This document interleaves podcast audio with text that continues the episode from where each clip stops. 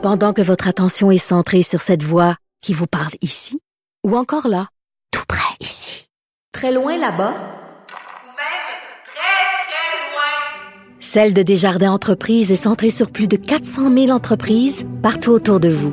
Depuis plus de 120 ans, nos équipes dédiées accompagnent les entrepreneurs d'ici à chaque étape pour qu'ils puissent rester centrés sur ce qui compte, la croissance de leur entreprise. –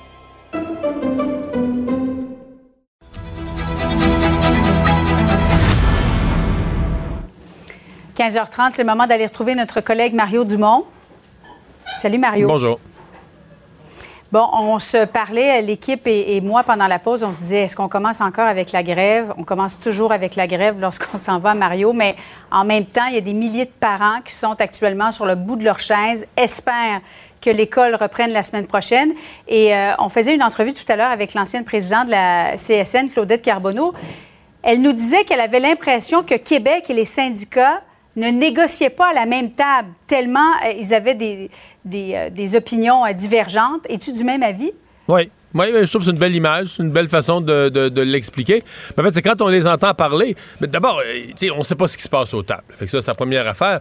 Puis je, sens quand même que ça frustre un peu. Il y a des parents qui m'écrivent ça. Il y a des parents qui disent là, là, ça serait, on serait à l'étape de nommer un observateur aux tables. À la limite, qu'il y ait un devoir de confidentialité mais qui viennent au moins nous rassurer sur le général, que, le bien commun est, respecté, puis qu'il y a un effort pour, se, pour accélérer les négociations. Mais les gens vivent cette frustration-là de dire, on ne sait pas ce qui se dit aux tables. Quand l'un et l'autre sortent pour nous le résumer, on sait qu'ils nous spinent, qu'ils essaient de nous montrer qu'eux sont de bonne foi, mais pas mhm. l'autre. Mais en étant, comme le dit bien Mme Charbonneau, tellement loin l'un de l'autre qu'à un moment donné, tu dis, on n'a même pas l'impression qu'ils sont effectivement dans la même pièce, à la même table. Sauf que euh, tout ça devient euh, désolant parce que les jours passent, les jours passent. Moi, sincèrement, cette semaine, je, pensais qu'on avait un règlement, là, euh, au moins pour les enseignants, peut-être pas pour tous les corps de, peut-être pas pour tous les syndicats, tous les corps de métier, mais pour les enseignants. Quand j'ai entendu François Legault hier matin dire on est proche d'une entente, l'école va reprendre lundi matin, je, mm-hmm. l'ai répété en ondes, mais en étant sûr que c'était vrai. Je me disais, bon, on a les indications du premier ministre, assez d'éléments en main. Alors, euh, la façon dont ça a tourné après, puis que là, on semble encore bien loin d'une entente. La conférence de presse ce matin de la FAE déprimante. Puis là, tout de suite après la conférence de presse de la FAE, ben là, c'est la présidente du Conseil du Trésor qui dit qu'elle comprend pas. Elle a mis des choses sur la table qui sont sans précédent, puis qu'elle considère qu'on a une entente à portée de main. C'est dur de, faire une interprétation lucide, oui. Est-ce que, crois-tu, Mario, que, le premier ministre François Legault a parlé un peu trop vite hier? Oui. Ça, c'est, sûr qu'il a parlé un peu trop vite.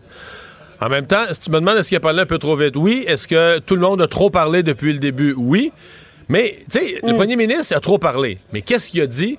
Il a dit qu'il euh, espérait que les enfants allaient à l'école dans une société, euh, dans une société où on dit valoriser l'éducation, espérer que les enfants vont aller à l'école, c'est pas supposé être quelque chose de complètement sauté non plus. Pas, pas qu'il n'a pas attaqué des gens, puis il n'a pas traité de nom là. Il a dit qu'il pensait que ça allait bien aux tables, puis il espérait que les enfants allaient à l'école. Si tu regardes la réaction des syndicats qui est venu 45 minutes après, si lui a trop parlé, eux ont trop réagi aussi. Tu sais, c'est une réaction sur Twitter, mhm. avec des, images en noir puis en rouge. T'as l'impression que c'est la, comme le, la, la film, l'affiche d'un film d'horreur, quelque chose d'épouvantable est arrivé, puis le premier ministre nous a attaqués. Wow! Le premier ministre, il a dit qu'il espérait que l'école reprenne. Mais qu'il aurait dû se taire, probablement, oui laisser à la négociation. Mais de part et d'autre, j'essaie de me mettre dans la peau du parent qui est complètement à l'extérieur de ça, qui fait partie de ceux, comme plusieurs, qui appuyaient au départ les revendications des enseignants parce qu'ils se disent, regarde, c'est pas facile d'enseigner, puis nos enseignants, ils font un bon travail, puis ils se forcent, puis ils sont dévoués, puis il faut qu'ils soient mieux traités. Ce qui était, je pense, l'opinion largement répandue. Mais là, à ce point-ci, je pense que y a beaucoup de ces parents-là que les bras leur en tombent. Ils sont découragés de tout ce qui se passe, découragés de la, de la tournure des événements, euh, qui n'appuient plus vraiment la grève, là, qui sont juste à dire, là, il faut d'une manière ou d'une autre, il faut que l'école reprenne. Entendez-vous. Oui, entendez-vous, réglez ça ou réglez ça plus tard. Donnez-vous plus de temps pour négocier, mais là, ramenez nos enfants à l'école plus vite. Là. Euh, loi spéciale en janvier, Mario, ou on n'est pas là du tout? Garde. C'est une première, hein? ça n'a jamais duré aussi longtemps. Mm-hmm. Ça n'a jamais duré aussi longtemps. D'ailleurs, je faisais de la recherche. J'ai fait de la recherche là, euh, ce midi. Là, Il y a bien des pays où tu pourrais pas faire ça, fermer les écoles. là. En France, tu fermes pas les écoles. En France, il y a un service minimal d'accueil, tout le temps. En tout temps, là, pour les enfants qui sont plus en difficulté, des familles plus pauvres. Je pense qu'on n'est pas conscient comment c'est incroyable ce qui arrive chez nous. Là. Qu'on a fermé Ça les va écoles. tellement faire mal, oui. Oui, qu'on a fermé les écoles pour. euh, On va être rendu. euh, ça, ça dure jusqu'à vendredi, mais ça va durer jusqu'à vendredi. On va être rendu à quoi? Euh, 24 jours, quelque chose comme ça? Oui. Quatrième semaine. C'est parce qu'il y en a qui disent. Oui, mais la FAE a commencé le 23 Non, non, mais il y novembre. avait pas d'école le jeudi, 21, 22. effectivement. Ouais, ben, ça, ben non, c'est ça. Le, le Front commun, c'est les employés de soutien ouais, des écoles. là. Alors, depuis le 21, effectivement, depuis le 21 novembre, il n'y a pas d'école cette semaine. Demain, c'est la quatrième semaine qui se termine. Euh, plus un la semaine prochaine, plus deux euh, les vacances de Noël. Ça va faire sept semaines. Voilà. Euh, Puisqu'on parle d'école, Mario, Université anglophone, Québec qui confirme que les étudiants venant des autres provinces vont payer plus cher. Au départ, on voulait leur faire payer euh, 17 000 Finalement, on réajuste ça à 12 000 Québec demande aussi de franciser la majorité, 80% des étudiants. Tu as réalisé une entrevue avec la ministre de l'Éducation supérieure, Pascal Derry. Écoutons un extrait.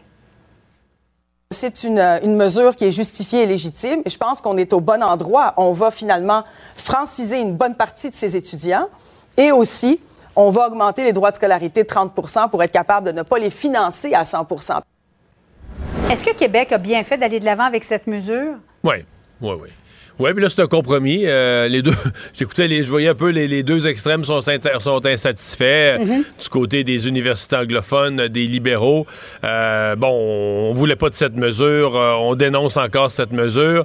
Euh, bon, de l'autre côté, les gens qui sont les, les plus fermes, les plus féroces défenseurs de la langue française disaient il faut, faut couper là, carrément le- le- à, à zéro là, ce qui est offert aux universités anglophones en termes d'accueil d'étudiants qui viennent de, de l'extérieur du Canada, qui viennent étudier en anglais.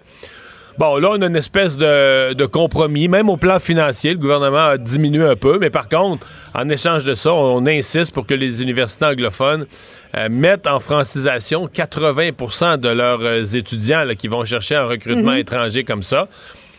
La, la logique du gouvernement, à mon avis, qui se tient quand même, c'est de dire, ben euh, là, on va... Parce que l'idée, c'était de dire, est-ce que les, les contribuables québécois doivent financer les études d'étudiants qui viennent du Canada anglais, par exemple, qui viennent étudier ici, puis qui s'en retournent. Parce que nous, on doit subventionner leurs études, parce qu'ils ne devraient pas en payer 100% de la facture. Par contre, là, le gouvernement du Québec dit, oui, mais à partir du moment où on les francise, il y en a probablement une tranche de ces étudiants étrangers qui va rester, ayant appris le français, qui vont être plus tentés de rester, faire partie de la main-d'œuvre québécoise, donc du marché du travail québécois, et donc, comme les autres Québécois, dans les années subséquentes, payer des impôts. D'où l'investissement, moindre quand même, parce qu'on payera plus, on, va payer beaucoup moins, quand même. Ils vont payer, les frais de scolarité sont quand même à 12 000. Ils sont plus à 17 000, mais ils sont à 12 000. Alors, cette espèce de compromis euh, qui se tient, qui, a été, euh, qui a été acquis. Mais on se comprend que ça va pas satisfaire McGill et Concordia. Les deux universités anglophones, à mon avis, vont rester, vont rester extrêmement choqués de ça. Faut voir qu'ils en ont mené large ces dernières années. Ils ont eu la, la- la vie belle. Ils ont fait énormément d'argent avec les, univers- les étudiants étrangers. Donc là, euh, c'est toujours plate quand tu te fais... Tu t'as profité d'une belle situation, puis à un moment donné, tu te fais tirer à les plat. oui. Euh, Meta qui réclame une exemption à C18, Mario, à la loi C18 pour autoriser le, le- le contenu, pour autoriser de nouveau, en fait, devrais-je dire, le contenu des médias locaux sur Facebook et Instagram. Qu'est-ce que tu comprends de ça? D'abord, pourquoi Meta fait ça? Puis est-ce qu'on comprend aussi que Meta pourrait éventuellement leur donner une redevance? Ben, en fait, euh, ce qu'ils ont dit euh, essentiellement, c'est qu'ils étaient prêts à faire ça, Oui. mais à condition que la loi s'applique pas à eux. Euh, moi, j'en déduis qu'ils veulent pas trop payer de redevances parce que eux, ils disent que c'est là qu'il y a le gros mensonge. Puis je, je saisis bien que pour la population pas habituée dans ces affaires-là, jouer là-dedans, c'est compliqué sais, à saisir parce qu'eux, ils disent diffuser une nouvelle, ça n'a pas de valeur commerciale pour nous. Mais si tu le prends au sens strict, tu peux penser que c'est vrai, parce que tu dis c'est vrai. Dans le fond, les autres, mettons, ils prennent une nouvelle du, euh, du devoir, puis quelqu'un. Toi, tu republies une- un article du devoir que tu as trouvé intéressant, tu le publies pour les, tes amis, pour les gens autour de toi sur ton Facebook. C'est vrai que Ouais. euh, Facebook ne vend pas, là, ne fait pas une valeur, ne donne pas une valeur commerciale. Mais quel est, où, où Facebook fait son argent? Quel est le modèle d'affaires de Facebook? C'est de nous vendre. C'est de vendre le- les. Ben, moi, je suis pas vraiment sur Facebook, mais de vendre des utilisateurs. Je dis nous au sens général, la population. là. De vendre le temps.